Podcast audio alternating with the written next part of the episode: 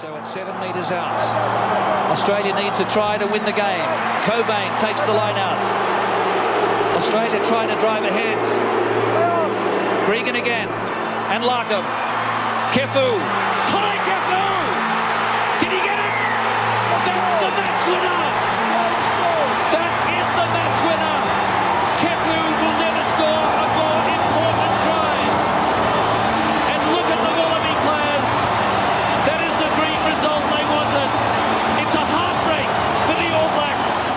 Hey everyone, welcome back to another episode of the Running Rugby podcast. Just got myself and Toby with you today. Unfortunately, Leo wasn't around to join us. I uh, got a bit to discuss on today's show. We got to look back at that uh, weekend with the Australian drama in Yokohama. Oh, nice little bit of alliteration there, as well as some of the provincial cups finals.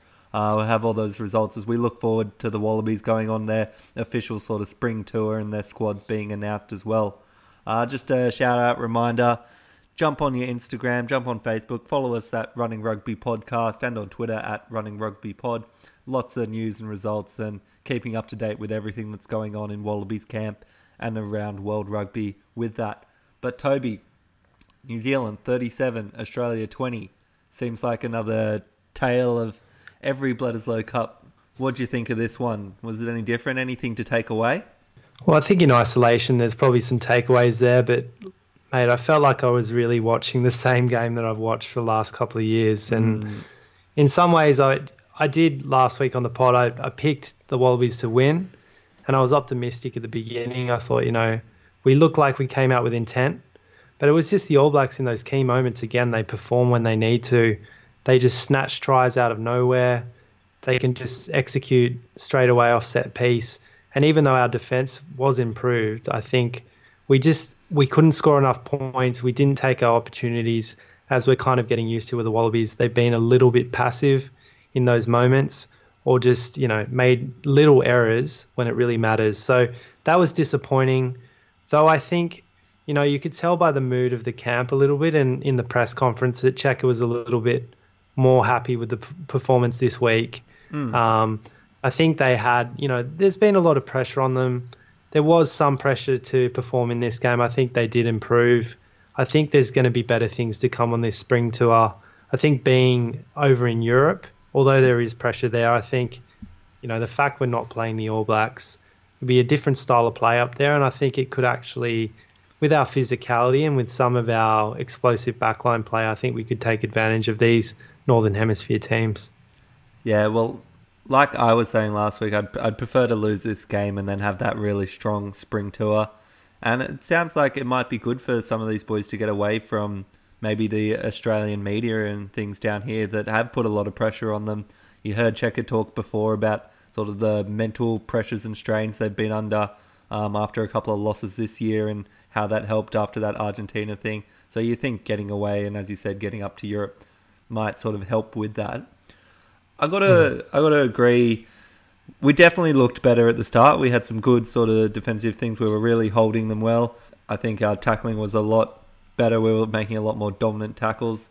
But I guess that they were just holding onto the ball early on. That's what led to that Liam Squire try. And we had to wait all the way until um, the shadows of half time before Sefa managed to get one back, which is nice to see him coming back into the team and getting that last pass and um, Koroibete passing it to him as well. It was nice to see some hands from winger to winger um, to bring that halftime score 17-10 and it felt like we were sort of still in it but second half you're right they just capitalised on some chances.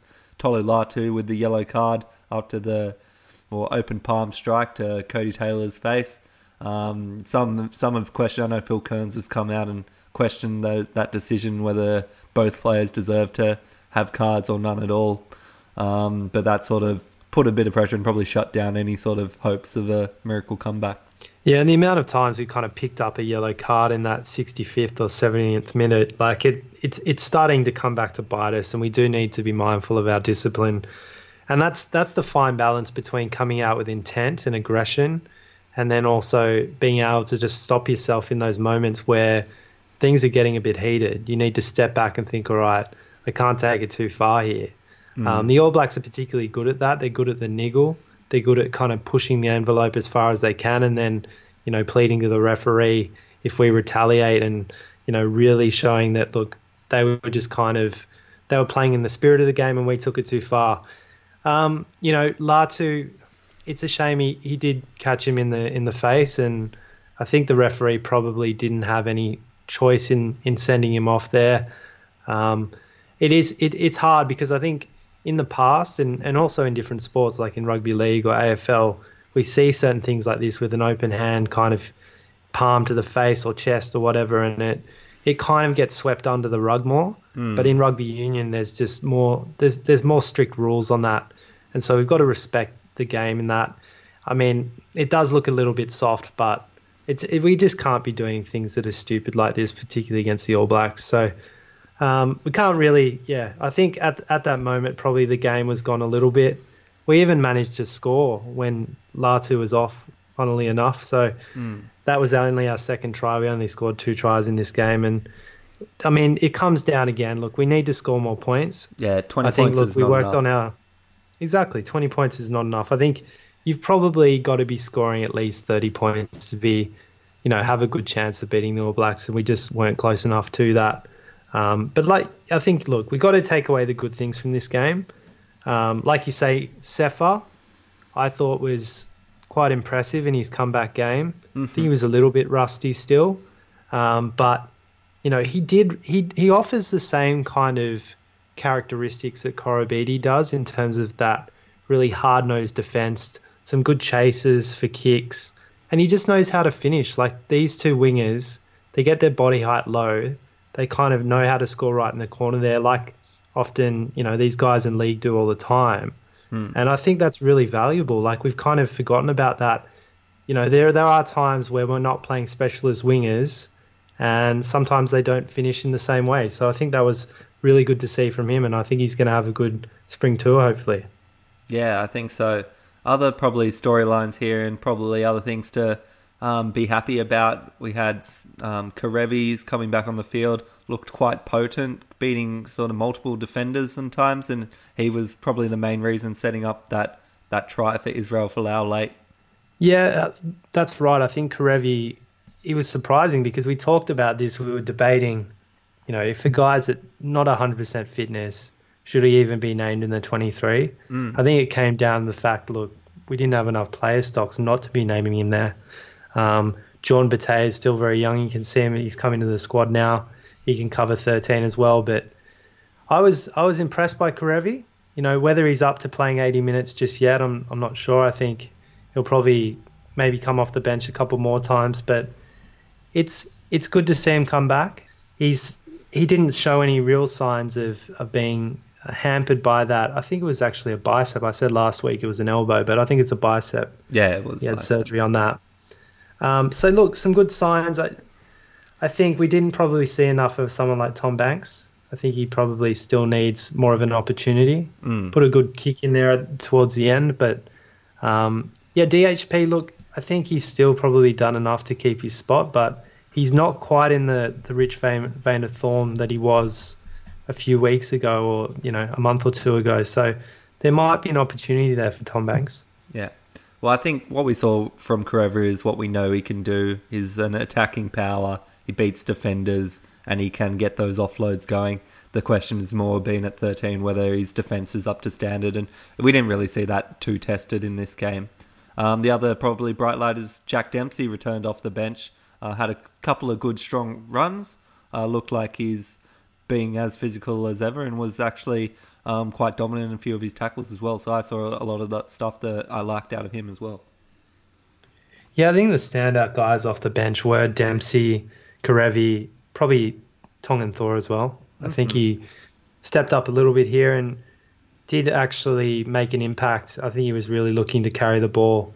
I still look. I don't know what you think about this, but I'm still struggling to see how Arnold is justifying his place in the team at this point.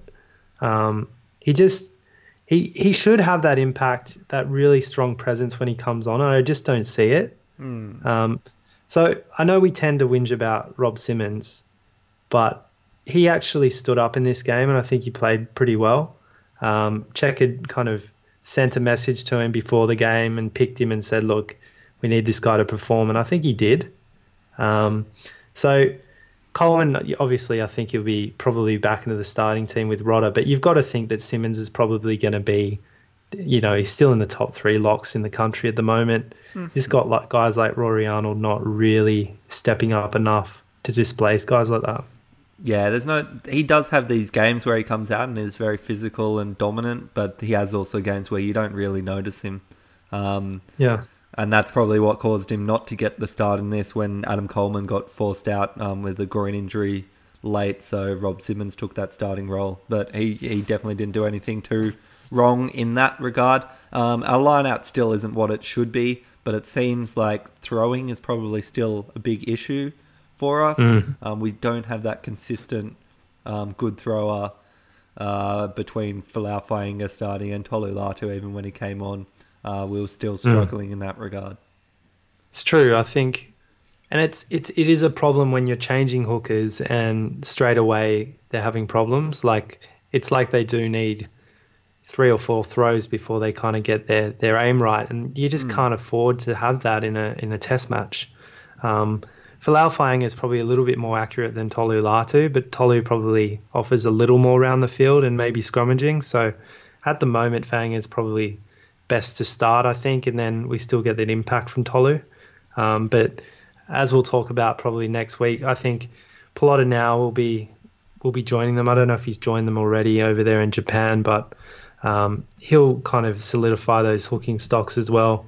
And I think there's probably, you know, he's going to be there next year for the World Cup. You got to think so. He's probably still the number one choice if he's fully fit. Um, but it's it's it's hard because I think BPA is is one guy like we talked about before. I feel a bit sorry for um, because it, it seems like he might even drop out of this this tour. They're going to cut down the squad that was announced during the week. Wouldn't be surprised if BPA has to miss out, which is a bit of a shame. Well, let's move on. Obviously, that tour train on squad has been announced, and as you said, it's getting cut down. What one thing I did notice, which I don't know if it's an oversight by the guys publishing that, but uh, TPN isn't actually named in this initial squad. Um, they do have the other three hookers named, but um, Tatafu Polota-Nau isn't named, while other players from Europe like Matt To'omua uh, is still named on that. So I'm not really sure what's going on there, but you would expect him to be joining this, uh, whether that's sort of in a week or two or what what have you. But other names that uh, still continue to be there, Jed Holloway and Jake Gordon um, retaining places at the moment. Uh, they're um, they, along with Jordan Petaia, as we've mentioned, are the uncapped players, and Rob Valetini has been named as the development player. That's really good to see. We, we're a big fan of Rob Valetini. He's a bit of a hitman. I think he's really going to, you know, impress some people when he gets onto the, the world stage in these test matches hopefully he gets over to Europe and he's not just there for this stint um, before they, they make their way to Wales.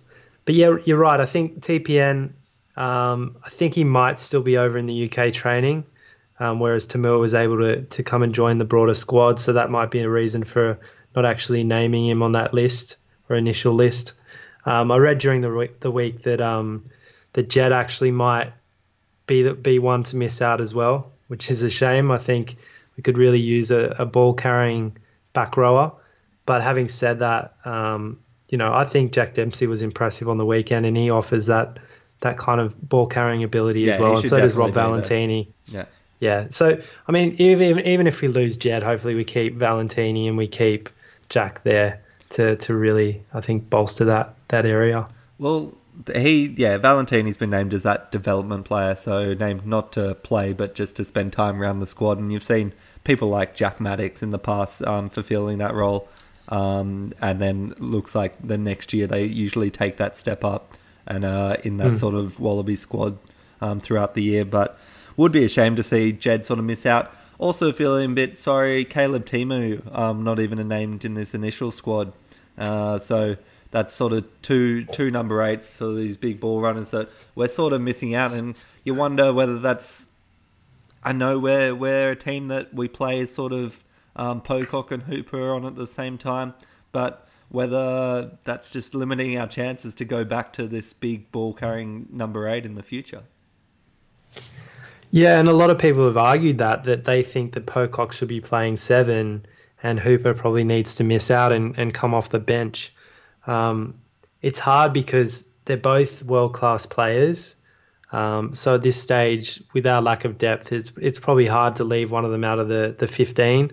But I could see an argument where you you start with Pocock at seven, you have two bigger ball carriers at six and eight with with line out options alongside that, and then bring on Hooper as we do with some of these other impact players in the second half. So you got guys like I don't know, you got Tongan Thor coming on, you got Tolu coming on, you got Hoops coming on. Like you could really lift the tempo tempo of the game doing that. Mm. So that's probably another strategy to think about. I just don't know if we're quite there or at that stage at trusting another guy to step up in that back row starting. I think even Hanigan's probably, you know, he's just holding on to his place, but I don't think he's setting the world on fire at all. So that's right. To actually have two two guys of that kind of level, I think might be stretching it a bit. So I can see why they're not going down that path. But who knows? Next year is a whole nother proposition. If if we're not getting the results, they may just be forced to kind of shake that up a bit. Mm, I guess yeah. No one has actually forced their way into that starting fifteen and forced that move at the moment. It'd be more changing um, because we need something different more than out of necessity because one person is impossible to leave out of that starting lineup. The other name that we haven't mentioned yet, which was a bit of a surprise to a few of us, but Adam Ashley Cooper, Swoopy, Two Dads, whatever you want to call him, has been named to come on this spring tour. And you may argue that it's a experience call, giving someone to mentor the players, but no, Cheika has come out and he said that the reason that he's named is because he has the opportunity to play uh, for the Wallabies on this spring tour. Yeah, and I love it. I think it's a great option. I think, particularly with the state that we're in at the moment, we really could use some more leadership around the group. Um, someone with a bit of swagger, with confidence, who's done all these things and been successful over a long period of time. I think it's an excellent opportunity just to add some knowledge and experience to the squad. And like you say, I think he's he's going to play. I I hope he gets some time, you know, over in Europe. But looking towards next year, it looks like he's going to sign with the Waratahs. He's already eligible anyway mm. under under the Giteau rule. So either way, even if he doesn't sign here in Australia for next next year, um, he's going to be in and around the team, and I think it's a it's a positive move. We we're not going to get guys like Drew back. We're not going to get guys like Giteau back. I don't think so. Adam Ashley Cooper is kind of the last of that generation. Um, and I think it's going to be really beneficial. Don't know what your thoughts are, whether you have any sort of um, converse arguments to that, but from my perspective, I think it's a great move. Yeah, I mean, you you wonder with um, whether we should be looking to bring up younger people and whether he's taking the place of something we someone we'd prefer to be there. But it's hard to argue with the fact that look, we don't have Reece Hodge there after the break broken ankle look, um, Kuridrani is also missing out there. So we are missing uh, two of our sort of top choice sort of 13s. To have someone like that with that experience to come into that position in the squad who can cover your wing, and you talk about um, people with that try scoring mentality. Um, Adam Ashley Cooper is probably the number one of the top ones you can think of uh, in Wallaby history that had that nose for the try line and always knew how to get the ball across the line when he's getting the ball five, ten meters out. Yeah, and he was always one to perform well against the All Blacks, which I I think I pointed out in the past, basically that he has a very good strike rate when he's playing New Zealand teams, both in Super Rugby and internationally. So I think that's that's also something we need, particularly if we're we're looking to go deep into this World Cup next year. We need guys that are used to winning. Um, I think he offers that. And look, I think he's he's going to be really good to be able to kind of mentor Jordan Petaia, guys like that that are looking to fill that 13 spot. Mm. I think even if Adam Ashley Cooper doesn't get a minute of time on this tour, he'll still be happy enough to be around the group and pushing everyone, you know, pushing these these outside backs as hard as they can go. Um, yeah, I think it particularly even with Tom Banks, I think there's another young guy that could use some some direction, and I think you got guys like Israel Folau that maybe aren't, even though they're they're great um, independent players in their own right in terms of talent. I'm not sure they're the guys that are getting around some of these younger guys that they're not familiar with and really inspiring them. I think maybe he's he's a bit of a quieter guy and he probably mm. works on his own game a bit more. Whereas Adam Ashley Cooper is just I don't know, he's a man of the people, I think, and he, he gets everyone around him. He gets talking, he kind of breaks the ice with people, and he's always been one to kind of really have, I think, um, the, the, interests of the Wallabies at heart and the interests of the team. So yeah, I think, look, I can't say enough good things about it. I think we can reserve our judgment to his individual play um, once he kind of gets another opportunity in the Wallabies jersey. But for now, even if it's more in a training capacity, I think it's really helpful. Yeah, and it probably does give Cheika that early indication of whether he's at a level that he would want to include him in next year's World Cup plans rather than bringing him back, say, for the Rugby Championship or naming him in the World Cup, Cup squad just off the bat in any case. Exactly, exactly. But we obviously have a week off before uh, we get to see the Wallabies play again. We do have a couple of internationals this weekend. We have Japan uh, taking on the All Blacks, probably what we'll expect to be a All Blacks more second team, with them taking that extended squad through Japan. Uh, Wales uh, hosting Scotland. Um, England are hosting South Africa, probably in the biggest game of the weekend. And Ireland uh, head over to Chicago, Soldier Field, and uh, in their sort of, I guess, home home turf um, versus Italy. Yeah, and it's gonna, it's going to be interesting because I think now that Ireland have made that they made that um, you know breakthrough against New Zealand in Chicago. They're happy to go back. They're being welcomed back as more of a you know locally supported team now. And I think also there's there's some interest from Boston in terms of getting games there more regularly. But it's kind of good to see growing the game in the US. I think mm-hmm. the more exposure, the better. Um, I think we should make some picks for these. I think obviously Japan, New Zealand. I think that's probably a foregone conclusion. You'd yeah. like to see the Japan be competitive, but mm. you know, with the amount of depth the All Blacks have, they can field two teams pretty easily. Um, so I'm going to obviously take New Zealand. What about you? You taking New Zealand with this one? Yeah, unfortunately, the Cherry Blossoms since uh, s- since they did have that historic win in the last World Cup under Eddie Jones, um, they haven't quite maintained up that standard. Uh, I think we'll see a stronger showing after having the Sunwolves in in Super Rugby. Um, they just have a bit more exposure to playing these players than playing the New Zealand players. Um, but yeah, you'd still expect to see um, the All Blacks take this one fairly easily. Yeah, and then we go over obviously the another pretty pretty decent game here: Wales versus Scotland coming out of um, Cardiff there at Principality Stadium. This one's a tough one to pick for mm. for mine. I think Wales actually had a pretty good win. I think against Scotland um, at, at, in the Six Nations yeah, this they year. Did. And that was in Wales as well. Impressive win, and I think Wales have been punching above their weight a little bit. However, they haven't really faced a lot of tough opposition since the start of the year. So I, I just saw Scotland's team come out earlier today. Um, there's quite a few changes to that that team that we, we were actually there to see um, them beat the Wallabies the end of last year comprehensively the record score against the Wallabies. So, look, I'm going to take Wales in this one. I haven't even seen their team sheet, but I think being at home, I give them the edge there. So I'm going to pick them. Yeah, I'm just pulling up the Scotland team to have a look at itself, and you're right. There is a few changes. You you don't you're not seeing Finn Russell in at ten. You don't have um, Stuart Hogg in at the back there. Uh, you have a couple of their sort of forwards that have maintained sort of spots there, but look, I've, I've been a big believer in what Scotland have been doing and just the belief they've been having. So I'd like to see Scotland go in there and um, take a bit of a scalp, take Wales at home. So I think Scotland might be able to get this one, but I'm interested to see what this one looks like. Yeah, and you got to you got to really think whether Wales will they be playing a full strength team for this one? Will they kind of mix it up a bit, knowing they've got the Wallabies next week, um, which is a huge game, obviously. Um, it, I'm I'm going to be keen to see what Wales do in this and how they're preparing for the Wallabies because they'd be so keen to beat them. So interesting game for sure.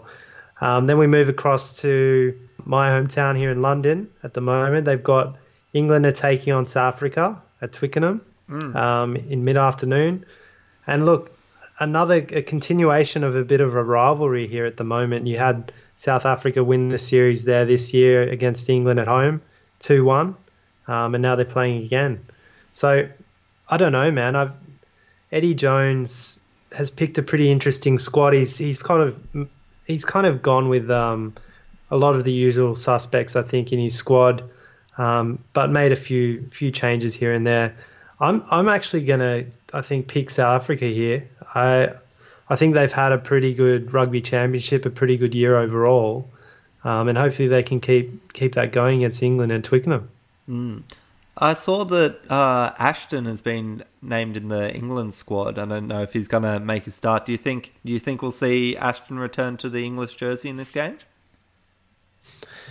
Mate, well, he's a guy that everyone seems to hate. Eddie Jones likes to pick these type of guys. He's got Owen Farrell as the vice captain and Dylan Hartley as the captain. Guys with with quite suspect pasts in some ways in terms of the, their behaviour and their character. So Look, I, I wouldn't be surprised to see him there. He's still got the pace. He he's one of the highest try scorers domestically, I think, in the UK and France. So mm-hmm. he knows how to find the line.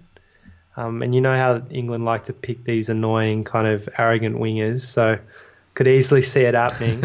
um, mate, it's you know, it's, I, we'll talk about this in the next few episodes, but I'm going to be there at this Wallabies game versus England this year for the third time in a row. Um, and I just I want to see England fail. Look, I can't.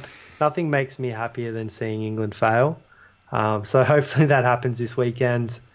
I don't know if they seem to get a roll on in these early games. Um, they're capable of anything and they're capable of putting up points. So we need to keep their confidence down. Mm. And at the moment, they've fallen, kind of fallen off since last year. Um, so look, fingers crossed Africa can bring it to them because you know that England are going to be fired up playing at Twickenham. So it's a challenge for any team to go in there and, and beat them. Yeah. Look, I, th- I think you're right. I think South Africa is coming off really true form, and they really had the had the muscle on England in those early tests this year. Um, the only reason that England got did get that win, which sort of saved Eddie Jones in some regards, uh, is because South Africa has sort of pivoted away from their sort of stronger team and look, switched out people like Andre Pollard for Elton Jantjies and stayed away from what they've sort of stayed with to to give them wins over New Zealand and be that competitive in these last couple of games. So I definitely think South Africa should be able to take this one. I'm just looking at the weather. Looks like it's going to be sunny, uh, around 13 degrees on Saturday out your way, Toad. So I think it will be fine, crisp game for running, and I think that benefits the South Africans. So I'll take them. Definitely, and I think it's it's been getting a bit colder here lately, but that's pretty nice weather for rugby. It's not too cold, um, and South Africa, you know, they've they've had lots of good games under their belt this year, so I think that'll really really um, help them along in this one. Um, Ireland versus Italy out of Chicago. I think, look, it's a pretty easy pick. Mm. Ireland might not even field their their first string team, but I think, look, they they should take this one. Yeah, Italy continues to be a little bit disappointing and sort of raises some questions themselves about uh, where they sort of stand in world rugby. Um, these teams are still yet to be named as such, but yeah, I can't see Ireland really having too much issue with them. They may well, as you say, name a slightly under strength team because they've they've got Argentina coming up uh, in a week after, and they'll want to make sure they're they're looking strong for an Argentinian team that was peaking towards the end of the rugby championship. Yeah, it's and it's funny. Italy, you, you want to see them improve, particularly in the Six Nations. Like they've been terrible for a long time now, um, but I don't think it's going to happen yet. Um, Ireland are one of the best teams in the world at the moment, and they they seem to be so clinical in what they do lately. It's an interesting tester for a lot of these um, Northern Hemisphere teams that have been out of the game for quite a while. They've had club, and they a lot of them have only had a week or two back in sort of international camp to see how they're faring. Uh, definitely one to watch for us to watch that Wales Scotland game and see how Wales look um, a week before they come up against us. Yep. The other news from the weekend was some of the finals in our provincial tournaments. So we had the NRC final Uh, that was out of Suva in Fiji, the Currie Cup final over in South Africa, and the Mitre 10 Cup. And we have the well, the Fijian Drua for the NRC took their first win ever in the um, National Rugby Championship, uh, taking down the incumbent champions in Queensland country. Uh, but this was a close one early, but the Drua continue to show what they can do with with loose ball and loose play and getting getting some of those offloads through. And and they've really had that breakout from their number 10 Vito Carney and this this game was no different. He continued to put his mark on the game and um, scored quite a good try in the end. But congratulations to the Fijian Drua. Um, in the otherwise in the Currie Cup we had the Sharks beating Western Province and in the Mitre 10 Cup Auckland taking on Canterbury and coming out victors so a little bit of glory there for Auckland, which they haven't sort of so much had, uh, especially at Super Rugby level in the last little while. Yeah, and it was good to see all three kind of provincial championship um, finals on the same weekend. And I know as as Australian fans, we don't probably completely understand the relevance and the importance of the Currie Cup, and also, I mean, we've we've seen a bit of the Mitre 10 Cup uh, or the NPC, whatever you want to call it. But these kind of competitions are really the they underpin um, a lot of what these countries are about, and I think that's what we're trying to get to through the NRC. And once we get a bit of history behind that, and hopefully some more interest and some more money flowing through it, I think we can get it to a similar level. It's just going to take time, um, and you've really seen that appetite for um, club rugby or even just the tier below Super Rugby through the Shute Shield and competitions like that where people are turning out in droves. Um, so I think that's the goal to kind of be emulating those top domestic competitions. But we've got a ways to go with the NRC. But it's really good to see the Fijian Drua step up, take a trophy here, and I think just build towards um, a bit more of that visibility around those Pacific Island teams mm. and showing they can succeed in their own backyard and and they don't need to just send their players away to Super Rugby, particularly. They can actually support a team and support it well. It's just they need the infrastructure and, and some of the coaching and stuff to go to be going through there. Um, and you've seen that with the sevens, you know, with the Fijian sevens, they're they're just so good um, because they have the resources and they they just seem to know how to to work things through now. But we just need to get that going. I think in the region a bit more with with um, teams maybe at Super Rugby level that we can integrate. We're definitely on on a pathway to incorporating more and more of those sort of Pacific Island teams, which is is great to see.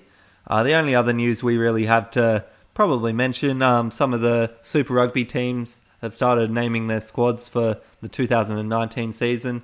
So all the New Zealand teams have brought out their squads. Uh, one name that we picked out uh, and if you follow our Instagram, you would have seen as well. But um, young 24 year old fly half fullback from the Rebels, Jack Debreczeni, has moved over to New Zealand and is named in the Chiefs uh, squad for 2019. Uh, this is after a strong showing playing for Northland in their Mitre 10 sort of um, cup. So we've seen it in some other players moving moving across the ditch, moving into uh, the Kiwi system are having success. Do you think this is a chance for Debreczeni as well? I think it's a smart option, particularly when he's he's probably exhausted a lot of his chances in Australian Super Rugby, which is a bit sad because he does have a lot of potential. Um, but the opportunities he was given in, in Melbourne, he didn't quite step up to the mark. So you've got to wonder with some of this probably different type of coaching that you have in New Zealand and, and some of the, the systems they have in place, whether that will improve his game and kind of bring bring certain things into his game that he didn't have before. Um, because he he has played in Japan, he's played quite a few years in Super Rugby, and he's still only young. So we've seen it with Angus Ta'avao. The Waratahs signed him after he was displaced from Auckland. Um, barely when he did get a game, he made quite a few crucial errors, and then he just ended up being a part of the broader squad before being sent on his way. So it's just crazy that the Chiefs can pick up someone like that after he didn't even start in their squad last or this year. I think he was just signed later on. Yeah, it was unsigned. And then some. Yeah, and then suddenly he's debuting for the All Blacks. Like it mm. just shows you the the coaching systems they have in New Zealand are, are probably the best in the world. Um, so you wonder if that's gonna gonna enhance Jack Debreczeni's game. You think it would have to. Um, we've seen it also with Sam Lousi being a regular starter for the Hurricanes as well. Um, so there's been a few examples of that. I'd be interested to see, you know, how much of an opportunity you'll get at the Chiefs. Who knows? Because there's probably two guys there in front of him at the moment at fly half. Um, but look, he's got potential. I think that's the thing. He, he's a bit of a raw product still, but he's got so much potential. And I think probably the New Zealand teams saw that, and they're they're looking to capitalize on that. And he's he's eligible for All Black selection, is he? He's he's a Kiwi by birth, is that right? Yeah, he was born in Auckland, and he still has a lot of family there. Mm. Um, and he he might have played under 20s for Australia, but he never got close to playing for the Wallabies. So I think he's fair game, to be honest. And you just don't know. Like, obviously, the the New Zealand teams have quite a lot of depth around fullback, around number 10. So he'd probably it'd be tough for him to to get to that All Blacks level. But who knows? Two three years down the track, if he puts in a few good seasons with the Chiefs, you just don't know. Kind of the sky's the limit there. If you mm-hmm. impress them, they'll go with you. There, there's no, I guess, there's no kind of stigmatism of the fact he's been in Australia. They're not going to look down upon him for that. They're they're just going to see if he's playing well, then they'll pick him. So mm. that's that's just the thing. I, it'd be sad to lose him if he did really improve his game and then ended up playing for the All Blacks. I think that would just point to a lot of the flaws in our coaching systems. So um, let's let's just wait and see. We don't know, yeah. but it is a very interesting signing by the Chiefs. Definitely, and seeing him next to people like Damian McKenzie and Solomon Alaimalo and Anton Lienert-Brown in in next year's sort of squad um, you just think that he's going to surround himself with enough talent to have have the best shot to make something of this opportunity.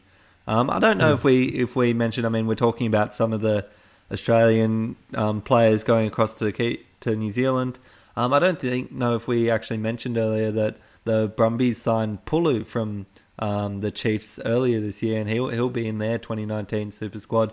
Uh, so that's a bit of a trading back and forth between us two um, getting getting some new names through. But that's probably the only other biggest sort of signing and name that will be on the lookout in 2019 as well. Is, Augustine Pulu. No, no, no. Tony Pulu. No, no, no. I was getting excited for a second. No, no, no. Yeah, yeah. Sorry. Augustine. He's amazing. Yeah, yeah. Tony um, Pulu. Tony Pulu is pretty handy too, to be fair.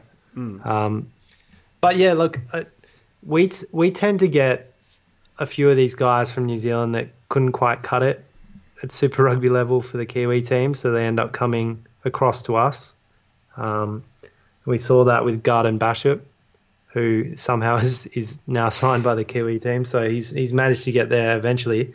Um, but yeah, it's generally the other way around. We saw it a bit with Toby Smith as well, um, moving back and forth. But it's um it it comes, I guess, it brings up the argument again that should we be looking at Super Rugby having a more more fluency in terms of players from different countries moving between teams within Super Rugby, or do you think that would just be counterproductive towards teams at a national level? That's that's the interesting thing. I actually think if they were to do that and allow guys move wherever they please within Super Rugby and still be able to play for the national teams, I think it would ultimately benefit New Zealand the most. I don't like know. It, will make Super Rugby as, as a whole a lot stronger, but whether that yeah. helps us in the national competition or not, uh, that's a Which is the ultimate goal, probably at the moment, to make the Wallabies as strong as they can be, because that's kind of flagship. Yeah, that's product. that's how you that's how you yeah. score your overall sort of seasons. In any case, that's yeah. all right.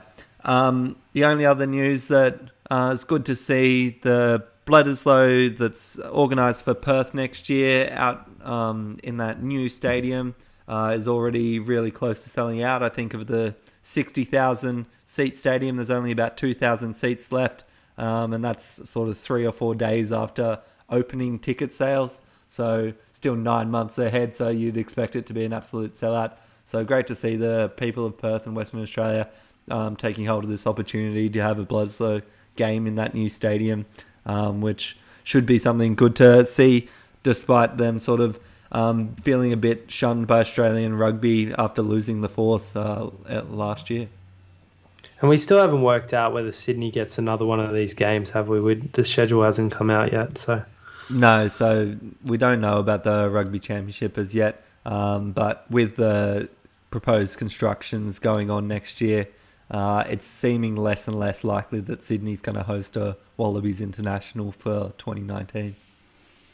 Which might be the first time that's happened for a while, actually. I, I mean, you can understand it. It kind of makes sense to grow the game um, when we when we have given up the force to some extent in Super Rugby. So hopefully they do get that sellout, and it's gonna. Hopefully we can get a win, you know, on Australian soil against the All Blacks. That would really kind of impress people. So we'll have to see how it goes. But yeah, and that's the um, first step it to, like, towards getting a regular game versus the All Blacks in Perth. If you start winning there, it becomes a yeah. becomes a stronghold, a ground to to really bring the All Blacks to to make them feel um, not welcome. Probably a lot more foreign for them going to the um, West coast and going to Perth com- compared to going to somewhere like uh, Brisbane or or Sydney where they have a huge amount of support. Yeah, or even Melbourne. I think you know Perth. You they're used to seeing they used to have Wallaby South Africa games there yep. for a while because um, there is quite a big South African community there in Perth. But look, it's good for rugby. I think that stadium looks really amazing, and it getting a, a high caliber game over there that's not AFL is is really important as well. So I think it's a good option, particularly when these stadiums in Sydney are being rebuilt. So that's pretty much all we need to cover today. We'll be back next week with a full preview of all uh, the internationals as the Wallabies kick off their official spring tour versus Wales. But obviously, there's those few international games this weekend to keep your eyes out for and hopefully catch if you're up in the early hours of on Sunday morning. Uh, otherwise, guys, make sure to follow us on those social media pages on Instagram at Running Rugby Podcast. And remember, guys, subscribe to us on Apple Podcasts, on Spotify, uh, and for those of you Android lovers that uh, may not have those, we're also on Stitcher. So plenty of plenty of opportunities to tune in and have a listen. But we'll be back next week, as I said. We'll be joined again by Leo and breaking down all these games and looking forward to hopefully a successful spring tour. But until then, guys, tune in for some of these games and keep on running. Run.